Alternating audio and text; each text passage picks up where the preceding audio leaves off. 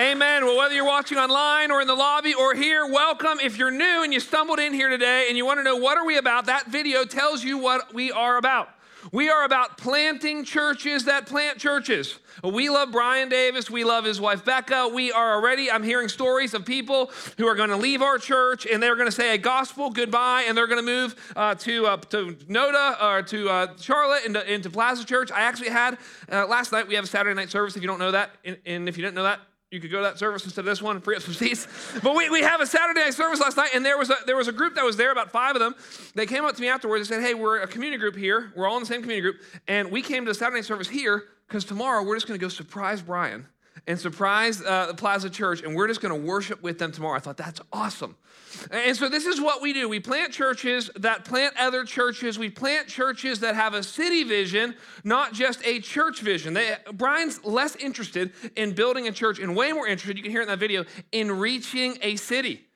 And what churches are all about is making and mobilizing disciples. Here's something that's interesting if you didn't know this. There is not one command in the entire Bible that has to do with planting churches.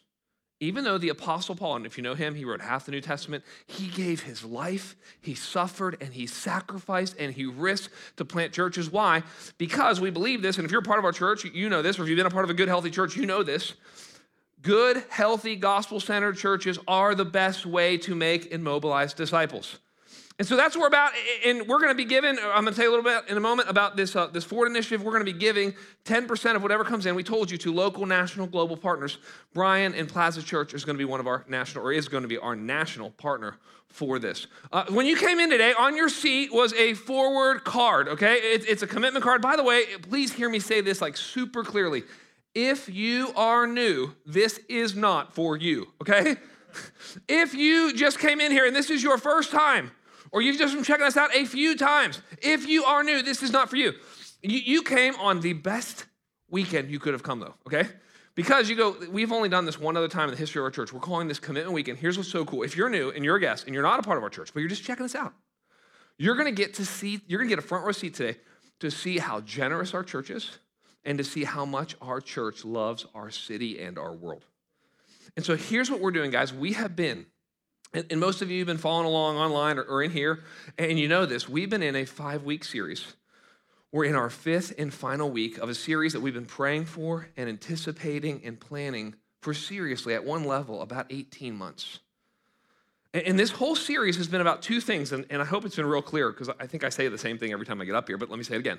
It's about our church going forward, but much more, it's about you personally and your family and your marriage and your children moving forward.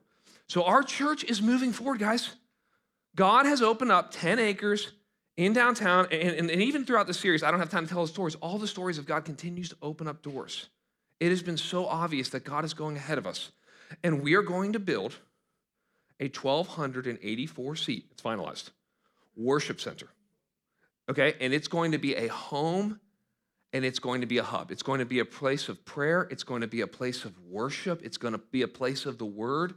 It's going to be a home because we are a church family, and it's going to be a hub because from there we're going to go everywhere. We are so excited about that.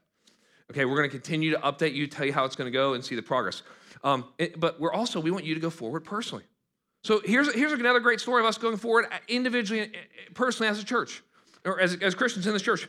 Uh, Justin, who is the greatest student director uh, you could ever have. He told me that in the last, uh, yeah, as soon as you say his name, people just want to clap. Yeah, Justin, yes. Um, we love Justin. That he told me that in the last few weeks, we've had five students in our student ministry give their lives to Christ. Isn't that awesome? And so we, that, that's, that's people moving forward, right? That's you taking your first step. You can't move forward if you're not in the faith. And, and so that's incredible. Uh, and then let me tell you, we, have had two goals for this whole series. I know this is kind of a big intro, but it's, it's the last, last day and it's good day, so give me, give me a little grace here as I kind of explain all this. On the card is two goals. Uh, we said it the whole time. We wanted, we wanted every person who calls Two Cities Church home to give a one time gift above and beyond normal tithes and offerings before the end of the year. Uh, and, and, that we'd have 100% participation. That's our first goal. Uh, the second goal is that we'd raise at least $2 million in one time gifts, at least before the end of 2021. And we're continuing to see stories, right, at every level I, I'm enjoying watching it with my, with my kids. So I'll tell you something. So I've got three kids. Some of you know this. They're nine, they're seven, they're five. And my wife, she's always, she's just this great mom, and she's got all these parenting hacks. And she, she, she teaches me them, and then I do them too. One of our parenting hacks, and I'll give this to you for next year. One of our parenting hacks is once about a week goes by after Halloween, and you're tired of all the candy and your kids asking for the candy and everything, you offer them to pay them a small amount of money for the rest of their candy. Okay?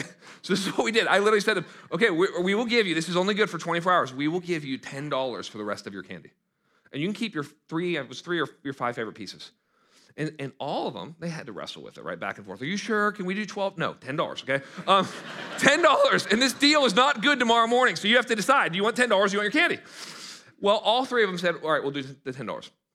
And then William said, actually, that's my middle child, my oldest son. He said, I'm actually going to give my $10 to the Forward Initiative. I thought, great. And then yesterday, because we came to Saturday night service, right as we are getting ready, he goes, okay, I'm going to double it.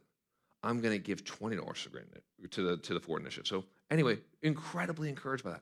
Here's another thing that happened. So just yesterday, I tend to get all these emails on Saturdays. But, but this, this, this person emailed me yesterday, great person. Uh, and, and, literally, I mean, I'm going to take a little liberty with, with, kind of sharing the story, uh, paraphrase a little bit. But basically, he sends me this email and he says, hey, listen, we are a middle class family on a single income with small children, okay? And if you don't know this, there are dinks, double income, no kids, okay? If you are a double income, no kid, that's very different than a silk. Single income, lots of kids, okay? right here. Some of us are, when you move from dink to silk, it's painful. Um, right? With two incomes for two people, one income for three people. It's different. Um, uh, and so he said, we, we, he said, we didn't even know if we'd be able to give to this initiative. We wanted to. I got a performance bonus, he said. And so he said, what I'm going to do is, I, I don't know what the bonus was for. He didn't tell me. He said, but I'm going to give $2,000 to this initiative.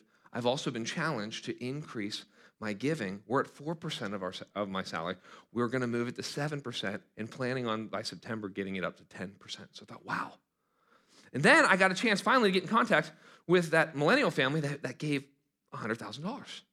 And I told you how, I mean, they've got young kids and how just what a massive gift that was. And, and I said to him, I said, well, help me. I talked to the husband. I said, help me understand. What is going on in your mind and your heart to, to have that much money, but then decide to, to give that much money away? And they said, well, we just, we've got young kids. We actually think this is where they're going to come to faith in Christ. And we actually think this is where they're going to experience, we're not going anywhere. We're living in Winston-Salem long term. We think this is where they're going to be discipled. And we thought the best investment in the kingdom of God was to do it where we thought our kids were going to come to Christ and be discipled. So this is what today's about, guys. Today's going to be a really special moment. I mean, it was, you know, we were here last night, you know, and and and I'm, I'm sitting in the front row with my wife, and at, at, the end of the service, she's just during both worship songs, just crying because because it, it, it's just such a moving moment. You're going to get to see at the end of the service. Pastor Dave's going to come up here and we are going to have a commitment Sunday. It's going to be a visible demonstration. Here's what this means that during any time during the service day, you can take that card, and if you're part of our church, you can fill it out. It won't offend me if you fill that card out while I'm preaching. People have fallen asleep while I'm preaching. That offends me just a little bit. it does. It does. It's like the international sign for boredom. I mean, but it's like, you know, so but you can fill you can fill out that card during any time during the service, um, and then we're gonna have a special moment. Buckets are gonna be up here. It'll be very clear the directions. But we're gonna have a we're gonna actually so this whole series is called Forward. We're gonna step forward.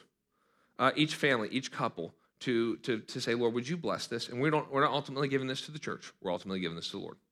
Let's pray, and then we're gonna dive into our last last sermon, last text in this series. Very excited about it. Let's pray. Lord, I love our church. I do, Lord. I, am grateful that it, it does feel like a family. And we're able to laugh together, we're able to share stories. Lord, even just thinking about all the conversations that have happened in homes between couples, between families, even lots of prayers, Lord, that's been prayed over the last couple weeks. What, what could we give? What should we give? All the tensions that we feel, even as we head into Christmas, Lord, help us to be generous. Help us to be wise. All, all of the tensions, help us to be good stewards, help us to manage well and be generous. Lord, as we look at this last passage of Scripture, a very short passage, would you bless the reading of your word, Lord? As we read a passage all about being committed to the word and prayer, would you take this prayer and would you bless your word? We ask this in Jesus' name. Amen. All right, grab your Bible. If you got a real Bible, flip to. If you've got a phone Bible, fine. Uh, Acts chapter 6. Acts chapter 6, this is a really, it's maybe a shorter sermon. We'll see. Uh, uh, this is going to only be seven verses that we're going to look at. Acts chapter 6, verses 1 to 7. But I do want to just catch us all up because some of you, you know, you haven't been here the whole time and it's important. So we're, we're, every sermon and every text has been really important in understanding how do we go forward. So we understand this that week one was you go forward by feeding your faith. That was chapter one that I just want you to know this. You'll see this again today. We are a Bible saturated, word centered church. That's all we do. We open up our Bibles, we open up our lives, and all that we try to get you to do is do that in your home, and do that in your community group, and do that in your marriage. So, so you go forward by feeding your faith. Week two was you go forward by fighting for fellowship. That when it comes to getting connected to Christian community, you have two options. You can make excuses or you can make plans. You can make excuses or you can make progress. We've got almost 90 people signed up for this final weekender of 2021. Here's why I think that is. This happens every time. We've been doing this for years. Why is our December weekender often our biggest weekender? Because people realize I have to make different decisions if I'm going to have a different life. Uh, if I'm going to step forward and take my faith seriously, I can't do it alone. So every December, we have a really big weekender with everybody who says, I want to go into the new year making new decisions connected to a community. Uh, third, so that was week two. And then the third week was we, we moved forward by facing our fears. Right? And some of you, we said this, some of you are anxious. You're anxious all the time. You struggle with peer pressure. You struggle with codependency. You struggle with people pleasing. And what you do, and this, this works, this is what you do. You're supposed to say your prayers and then voluntarily and incrementally confront your fears. One of the things we challenged you, you to consider, and let me just put it before you again, is in the next year or two, could you go on a short term mission trip? We're going to open up more and more mission trips. And, and, our mission trips are discipleship microwaves, okay? You will grow so you will grow more in one week than you possibly would in one year when you go on these mission trips. That's what God does in us. Uh, also, if you are a college student, we're going to have something this summer called the Acts 1-8 project where you can spend your entire summer growing spiritually. Give seven weeks of your summer to local, national, global missions. If you go on our college page, we'll tell you more about that there. And then last week, we, we saw that the, you move forward by funding the mission. We said, this, we said this from day one that generosity fuels and funds the mission. Here, here's how a church works this is how anything works, but particularly how a church works. The leaders cast the vision, and we set the direction. And then the congregation determines by their generosity the pace and the speed. So we say, hey, one day we would like to do this. And sometimes the church gets really generous and goes, one day is going to be today because we're just going to give to this. And so today is, is a crucial turning point in the book of Acts. I wish we had time. I wish we had 20 more weeks in this series and we would get, or 22 more weeks, and we would get a chapter a week and we would get through all 28 chapters. But today we're in chapter six. And here's what's happening today there's going to be a temptation to compromise. There's going to be a temptation um, to stop doing the most important things and start doing other things. This is the moment, and I'll show it to you in a second, in Acts chapter 6, where there's a transition in the book. Up until chapter 6, a few people do everything. I don't know if you've noticed that. So if you read the first five books, you're like, it's always Peter, it's always James, it's always John, it's always the apostles, it's always the same 12 names. I don't get it. The church is growing by thousands of people, but it's always the same guy who's preaching. What's, what, what's going on? And there's this moment, and we're going to see it say in chapter six, where it goes from, okay, it can't be a few people do everything. That, that's what happens, and that's why pastors, especially, they burn out, okay, because they get exhausted, or they blow up. They're overwhelmed, so they get into secret sin. Okay? This, happen, this can happen to a family, this can happen to a pastor, this can happen to anybody. They take way too much on themselves. And so this is a really great transition. And this is what we've, we've tried to build our whole church on. It rises right out of Scripture. We cannot have a few people doing everything. We have to instead have everybody do a few things. That's it. That's the whole message for today. In fact, what I'm going to do is, is I'm going to read you, I didn't do this last night, but I'm going to do things a little differently this morning. I'm going to read you the whole passage, and then we're going to go through it because I want you to hear it. It's real short, it's real simple. But the church is going to have problems, and they're going to fix the problems, and then the church is going to explode in growth again. And, and by the way, that's what we're just going to do until Jesus comes. The church is going to have problems. By the grace of God, we're going to fix those problems, according to what Scripture says, and then God's going to bless, and we're going to grow again. So let's just look. Okay, ready? Now, in these days, I'll go back and explain what these days were. These days, when the disciples were increasing in number, a complaint by the Hellenists arose against the Hebrews. Okay, so you got two different groups of people because the church has grown, and so all of a sudden you got different groups. Because their widows were being neglected in the daily distribution. They were giving out food or they were giving out finances, and there were certain groups of people that were being overlooked. and the 12 summoned the full number of the disciples and said, It is not right that we should give up preaching the word of God to serve tables. So this could be a moment where they could say, Well, we should stop preaching and teaching and just pick up one more thing. And we should start serving the tables and, and not and no longer preach and, and, and pray. Thank goodness they didn't do that, but this is what they're saying. Verse 3 Therefore, brothers, pick out from among you seven men of good repute, full of the Spirit and of wisdom, whom we will appoint to this duty. And then they recommit in Acts 6 4. And please hear me say this this church is a 6 4 church. This church has a 6 4 ministry. We want your home to be a 6 4 home. It's very simple. Look, but we will devote ourselves to prayer and to the ministry of the word. And what they said pleased the whole gathering. Christians know this is what should happen. This is right. The word and prayer are so important, they need enormous amount of attention. In fact, in every church, certain people should do nothing else. They should not work a secular job because it's that important for a few people to give primary attention to this and it serves the whole church. So it says this, but we will devote ourselves to prayer and the ministry of the word, verse 5, and what they said pleased the whole gathering. And so they chose Stephen. We'll hear about him later. He's the first martyr, a man full of faith and of the Holy Spirit. And Philip, he's the first evangelist. We learn about him more in Acts chapter 8 and uh, Prochorus, and, and Nicanor, and Timon, and Parmenas, and Nicholas, a proselyte of Antioch.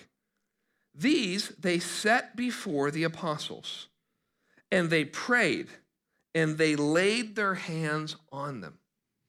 So that's it. So what happens is at the end of the day, there's a problem that arises. They deal with the problem. We'll look at how they deal with it. And then this is it, guys. If you pray for our church, or if you go, I don't know, I'm tired of praying for the church the same way. I don't know how to pray for the church. Pray Acts 6, 7 over us. When you're walking up with your commitment card this morning and you're going, what, what is this card going to, what is this offering going to hopefully make happen? We're hoping chapter 6, verse 7. Here's what we want to see happen. And the word of God continued to increase, and the number of disciples multiplied greatly in Jerusalem and a great many of the priests became obedient to the faith. This is what we're hoping for. Let's go back to verse 1. I want, I want us to walk through each thing. It says this Now, in these days, when the disciples were increasing in number, I want you to know this because part of what we're talking about today is it's happening. You guys are going to be generous. We're moving into a new facility, okay? so, in one sense, there are a lot of things that are going to change right? Our kids, and you say amen, right? Our worship center is going to get bigger. Our kids' space is going to get bigger. You won't have to park a mile and a half away to get here, okay? All of that's going to get, going to change. But then the most important things are never going to change. So you see, here's what it says. How does a church grow? The disciples increase. That's it. That's the bullseye of our church. This is what we want to do, right? We want to see, we don't want to see religious, we don't want to make you into a religious person, please. We don't want to make you into a moralistic person. We don't want to make you, this happens a lot of times in churches, we don't want to make you into somebody who shows up here to consume religious goods and services. I get an hour and 15 minute of free childcare. I sing some songs that make me feel emotionally happy. I listen to a very discouraging message. um, what, you know, it's like, uh, that's not what we want. We want to say, okay, we want you to be a disciple. And here's what a disciple is it's somebody who's following Jesus and helping others find and follow Jesus. And what he's saying is this was exploding. So, guys, just remember this, okay? This is what's happened. The, church grew very, very quickly early on. It, it went from 120 to 3,000. Then we saw an additional 5,000 and I've told you because it just talked about the men, we don't know. It. The church seems to be somewhere between 10 and 15,000 people. And so when a church grows, and this is a little bit behind the scenes, but this is just helpful. This is kind of a, I want you to see how the church works, and I want you to understand it so you can pray for us and so you can understand even what's going to happen. As a church, we're kind of this is kind of like a family talk today. So, guys, this is what's going to happen as we move over the next, you know, two years to this new facility. A church grows three ways. It grows numerically. So pray for our church to grow numerically. That means people are meeting Jesus. That means people's lives are being completely changed.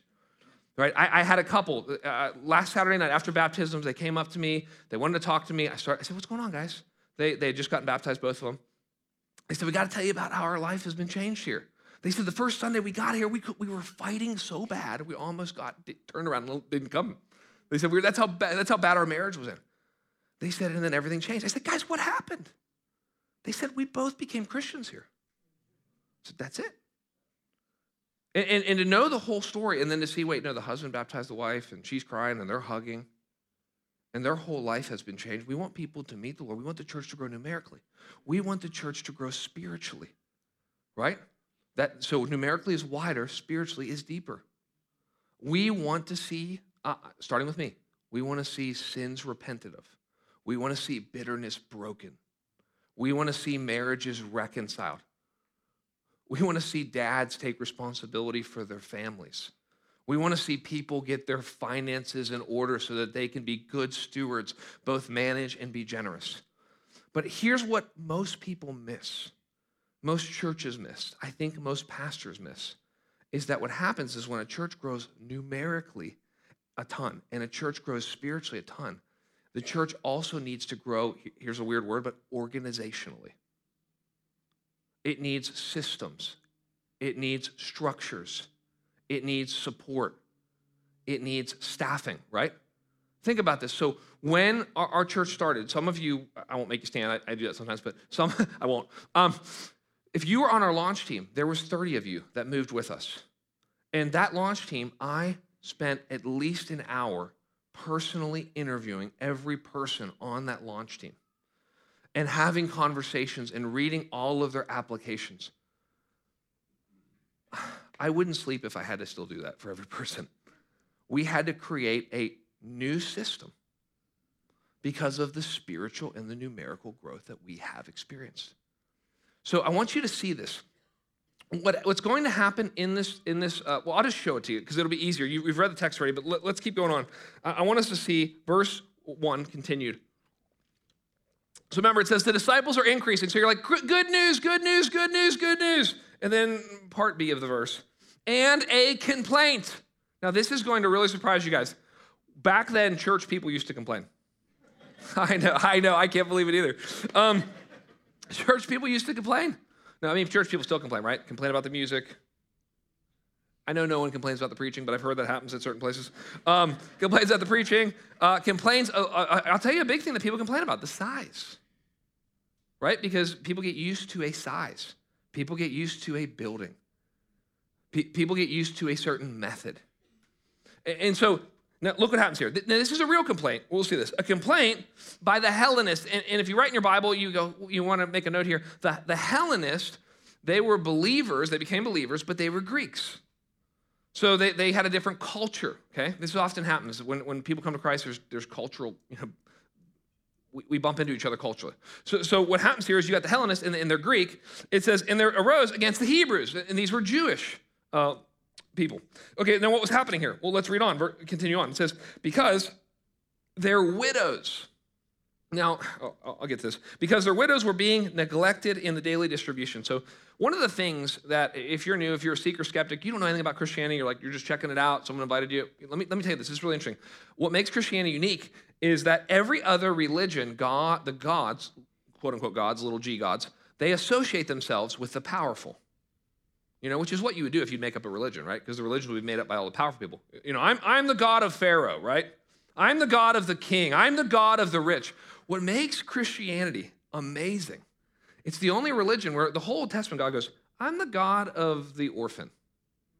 I'm the father to the fatherless. I will be a husband to the widow. I am the God of the poor. He associates himself with the least the last and the leftovers of society. And so the church has always loved the least and the last. The church has always wanted to have a ministry in the church a mission in the world and mercy to those who are least and last. And so what's happening here is this is actually a big deal. It's, it's a real problem. And here's another thing just to know that, and I said this a little earlier, but it's just good to know again. Problems and pains and pressures are normal in a church. You'd read that church, you go, isn't this a great church? Yeah. I mean, people are getting uh, the Gospels, if like 5,000 people got baptized, we'd say that's a healthy church. You know, who's leading the church? Apostles. You're like, are they good guys? They wrote the Bible. These are good guys. Now, here's what's interesting. And follow me here because this, this is an important principle. They're going to have a problem. We have a problem, basically. Houston, we have a problem in verse 1, right?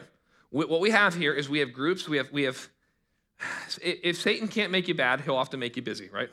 We've got a lot of different things going on, and we've got different groups that are, that are fighting. We've got some, some factions. We've got some things that are being overlooked. Now, here's what's interesting. You always have to ask when there's a problem in the church, is this a spiritual problem or is this a systems problem? Let me, because um, this actually could really help your marriage. Because now, now we believe here, let me just be clear, we, we believe that the biggest problems in life are spiritual. Your biggest problem is God's problem with you. That's a good way to think about it. Your biggest problem is God's problem with you. That God is angry at your sin, and that Jesus Christ died for you, and that you need to transfer trust to Him, what He's done in His life, death, and resurrection. Your biggest problem is spiritual.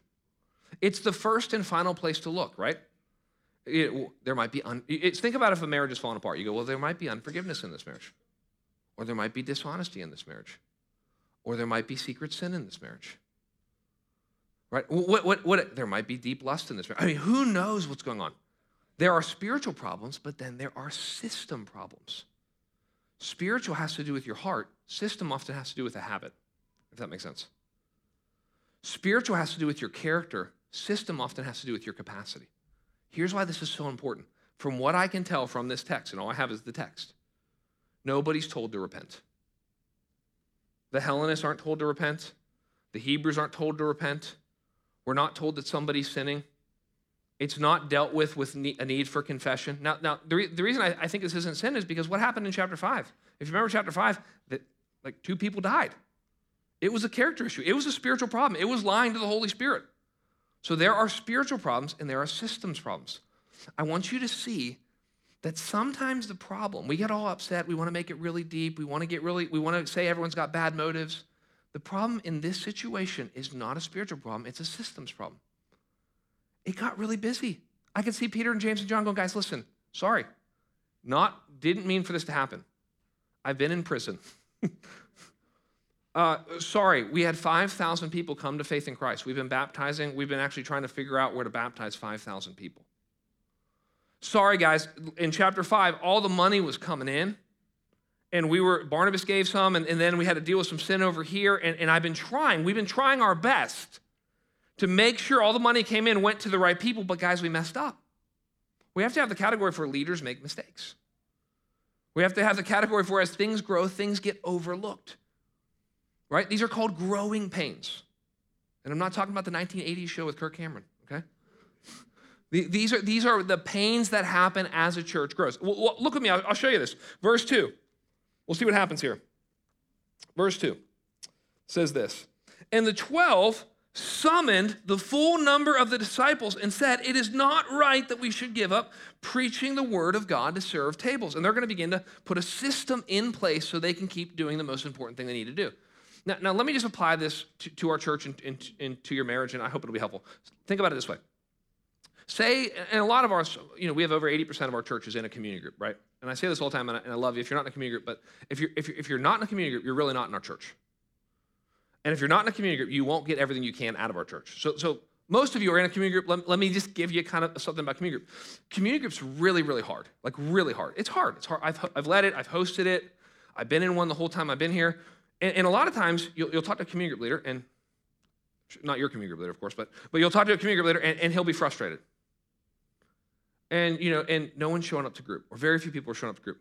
And the temptation, and it's the, it's the right place to start, is to think it's a spiritual problem. Why? Maybe their marriage isn't doing well. That's why they're not showing up. You know, well, maybe they're, maybe they're not Christians and they don't value community. Maybe they're struggling with secret sin. They don't want to show up because then if they show up, then everybody's going to know. Maybe they just, they're worldly. and they're overcommitted and they're in activities and academics and athletics and they idolize their kids, okay, and they're trying to vicariously live through their kids and so they don't have any time for it. Okay, good. Those are all spiritual problems. But sometimes you got to say to the community group leader, maybe the reason they're not coming to your group is you're terrible at communication and they don't know when group is. And you, you haven't given them a clear schedule and your host family's house is a mess. And every time somebody comes over, there's not childcare. And so then they feel dangerous to bring their kids over because there's so many kids and not enough childcare. And you haven't thought for food. And everybody's coming from work, and so there's no, there's ever, you, I mean, you don't have to pay for everyone to have food, but you've not even thought through how to have food. What do you start realizing? Wait a second, maybe this, let me deal with the spiritual issues. If it's still not happening, maybe it's a systems issue. Right? This is really, really help. If you'll do this, it's like check your marriage first for spiritual problems. Is there confession? Is there repentance? Is there prayer? Is the word central? And you go, okay, well, what's wrong with our marriage? Well, it, maybe it's a systems issue. You guys don't talk to each other. You, you know how to relax together, you don't know how to relate. It's a systems issue. It's a habit issue, not a heart issue. You spend the last two hours on separate devices. Now, at one level, that's a spiritual problem. At another level, it's a systems problem. How many of your marriages would be better if you charged your devices in a different room before you went to bed? You go, well, oh my goodness. Yeah, that would be a simple systems issue. How many people, they, they, they can't get control of their kids? Well, oh, my kids are spiritual. Maybe it's spiritual. Maybe it's a systems issue. You don't have a family meal. You have no investment. You, how are you going to disciple your kids if you don't set up a schedule where you can have FaceTime with them and invest in them? So we believe yes, yes, both and. This is why the, the, when God in the Old Testament, He gave prophet, priest, king. Why? Because there are spiritual issues, prophet, priest, and there are systems issues, king. So let's see what happens here. We'll go quickly. So it says the 12 summoned, verse 2, the full number of the disciples, and said, It's not right that we should give up preaching the word of God to serve tables. So here's what's great they address the problem right on. Don't answer this out loud, but what problems are you not addressing? Just admit it. And you are hoping, this is what most of us do, this is what I do. I hope that if I avoid a problem or if I ignore a problem, it'll go away. Can I just, if you don't know this, if you're young and you're maybe newly married, you don't know, it doesn't go away. What's going to happen is, like in five years, your wife's going to be screaming at you, and you're go, Why is she screaming at me? Oh, it's something that we've never dealt with. It's something we decided not to talk about. And so this is amazing because look again at verse 2. The 12 summoned the full number of disciples and said, It's not right that we should give up preaching the word of God to serve tables. Here's what they're saying Guys, we have conviction, we have calling. We don't live out of guilt. Can I encourage you not to live out of guilt? After 15 years of ministry, my guilter is broken. I'm done living out of guilt. I live out of conviction. And the way that you live out of conviction is you say, I know what God's called me to. I know what my life is supposed to be about. And in the most godly, humble, spirit filled, Christ centered way, I'm going to learn how to say no. Because I actually grow with my no. And so here's what happens they, they basically say, listen, we're not doing this, but we're not avoiding the problem. We're not ignoring the problem. We're going to create a system and by the way, all good, godly systems have people at the center of them because people need to minister to people. So look what happens in verse 3. Verse 3 says this Therefore, brothers, pick out from among you seven men of good repute, full of the Spirit and of wisdom, whom we will appoint to this duty. This is amazing. So, what he's saying is, all right, we're going to create a system that's going to be very, very personal. And so they, they pick seven guys because people minister to people. It could be guys. In, this situation, it's, it's, guys. And if you look what they say, and I'll just go over this really quickly, they say there's three things about them. First of all, they need to be from within and have a good reputation, right? They need to be men or women, but, but they need to be men that are respected. They need to be men that are internal, that the church knows and that knows the church. Then it says this, and this is why we know that problems are spiritual and problems are systems have to do systems. Look what it says here. Therefore, brothers, pick out from among you seven men of good repute who have two things full of the Spirit. Why? Because we need, we need them to understand the Word of God. We need to know, them to know what we're really about. We're making disciples and mobilizing them for mission in an environment of prayer. And no matter what role you play, whether you're parking cars, right? Whether you're an usher, no, no matter what your role is, you understand the why. And this is this. And also, full of the Spirit and of wisdom. They understand the word that's full of the Spirit, they understand the world. They're spiritual and they're practical, whom we will appoint to this duty. And then look at verse 4. But we will devote ourselves to prayer and the ministry of the word. I want to promise you and recommit that this is what our church is going to be about. We are going to be a 6 4 church. We are going to be completely about two things here prayer and the ministry of the word. That's it. I want you to understand the temptation of every church is to give up the prayer and the word and just to serve tables. That's the history of every theologically liberal and mainline church in the name of compassion, they compromise. We believe genuinely in prayer. We believe that prayer is the place of power. We believe that prayer is the place of intimacy. We, mean, we believe that prayer is the place of dependence. I don't know if you've ever heard of a guy named Charles Finney. Charles Finney was one of the greatest evangelists. Uh, he lived mostly during the 1800s. And Charles Finney would go, and there was a unique power on Charles Finney's ministry.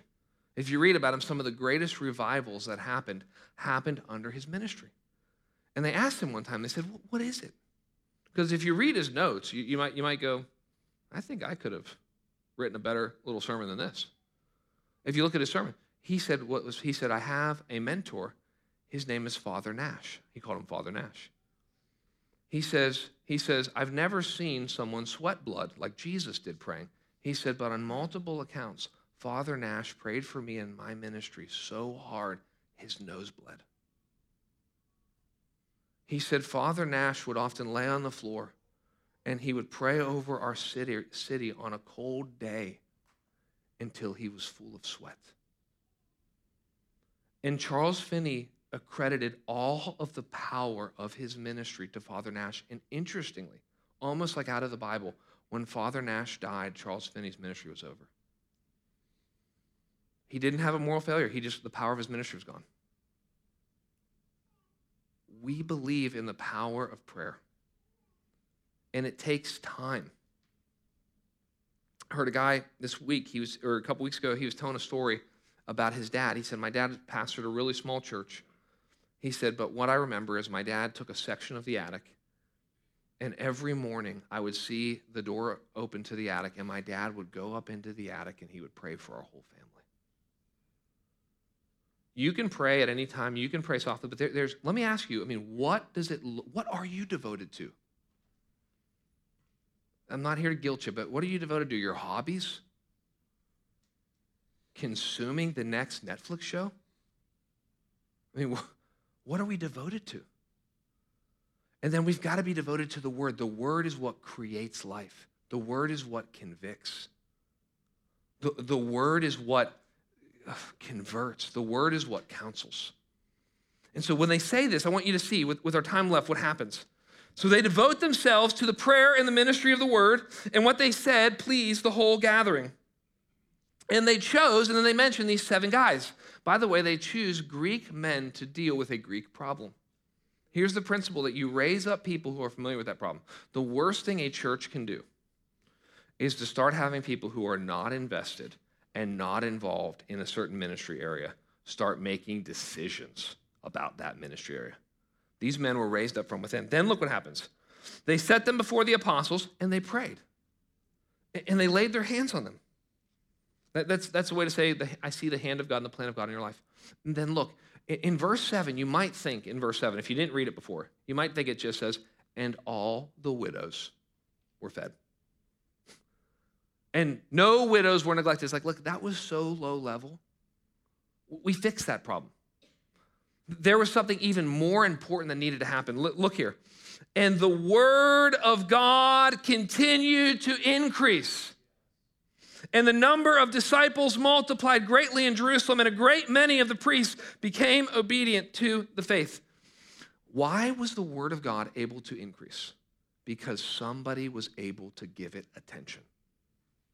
you have to understand this. If you want the Word of God, and I know you do, if you're a Christian, at least 10% of you wants this. If you would like the Word of God to increase in your home, you're going to have to give it attention.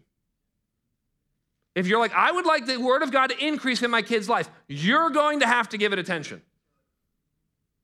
If you're like, I would like the, the, the, community group, I'd like my community group to be stronger and more center, you're going to have to give it attention, community group leader. This is what happens. Right? I, this happens to me. People come up to me, talk to me afterwards. They say, Do you have cameras in our house when you preach? Because you keep saying things that are hitting me exactly where I am and exactly what we're dealing with. It's like nothing special. No, we don't have cameras. No, we don't have cameras. No, it's like, no, here's what happens. When somebody can give it attention and say, Lord, what does this have to do with us? And then somebody also can pray this is what we want to see. We want to see, if you look in verse 1, it says the disciples increase. In verse 7, it says they multiplied. Here's, here's a radical prayer to pray for our church and our city Lord, would the church in our city grow at a greater rate than the population of our city? So the, there's population growth. I mean, we're not Raleigh, we're not Charlotte, but our city's growing. A, a movement is defined by missiologists as when more disciple, the, the population of disciples in a, in a city is growing at a greater rate than the general population growth. And then it says, and this is a great word for our city, it says priests became obedient to the faith. That means religiously lost people. That means pastors at mainline churches who are lost. This means, and there's, and, and I'm, you know, I'm not thinking of one person in general here, but we definitely in our church have religiously lost dads and it breaks wives' hearts and it breaks their kids' hearts. And power happens is when God says, I'm to I'm to do something radical. I'm even going to save and change the lives of religiously lost people. What does this have to do with us? This is really practical because the family is the first church and home is the first mission field. And I'm asking every person, especially dad, to say, What do I need to stop doing? And what do I need to start doing so that the prayer and word can be big in my home? A couple weeks ago, I was with a pastor uh, from New York City, and um, he was telling a story. And he said, he said, you know, when I was, he said, I grew up in a Christian home. He said, but when I uh, got into my teenage years, like happens with a lot of teenagers, he said, I started to be really rebellious, and I started to just completely walk away from Christ and walk into the world. He said, and my dad, he said, I didn't know all this at the time. He said, I learned it later. He said, but my dad was a strong Christian, but my dad was also a passive man. He said, but something happened in my dad's heart. He saw his son leaving the church and leaving the faith. And his dad told him years later, he had a conversation with himself and said, If I don't go after my son in the unseen realm, I don't know who will. So he said, I didn't know this. He said, but every day when I, went, when I left for school, my dad would go up into my room and he would anoint my bed and my pillow. And he would stand over my bed and he would pray, Lord, Holy Spirit, would you haunt the dreams of my son?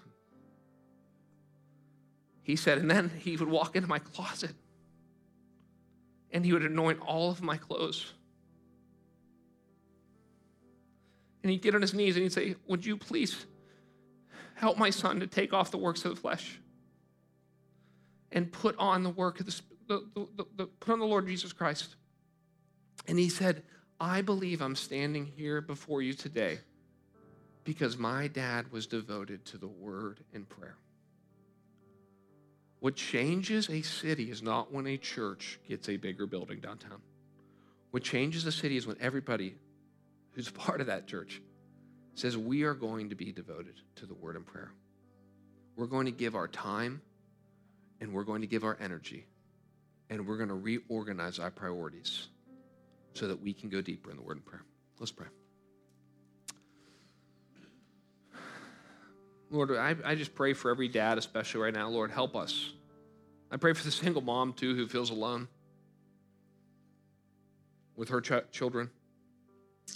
Lord, we, we just ask that we would be a church that goes after our children in the unseen realm, Lord. We would pray over them. We would pray passionately, Lord. We believe, Lord, like Father Nash, believe that you hear prayer.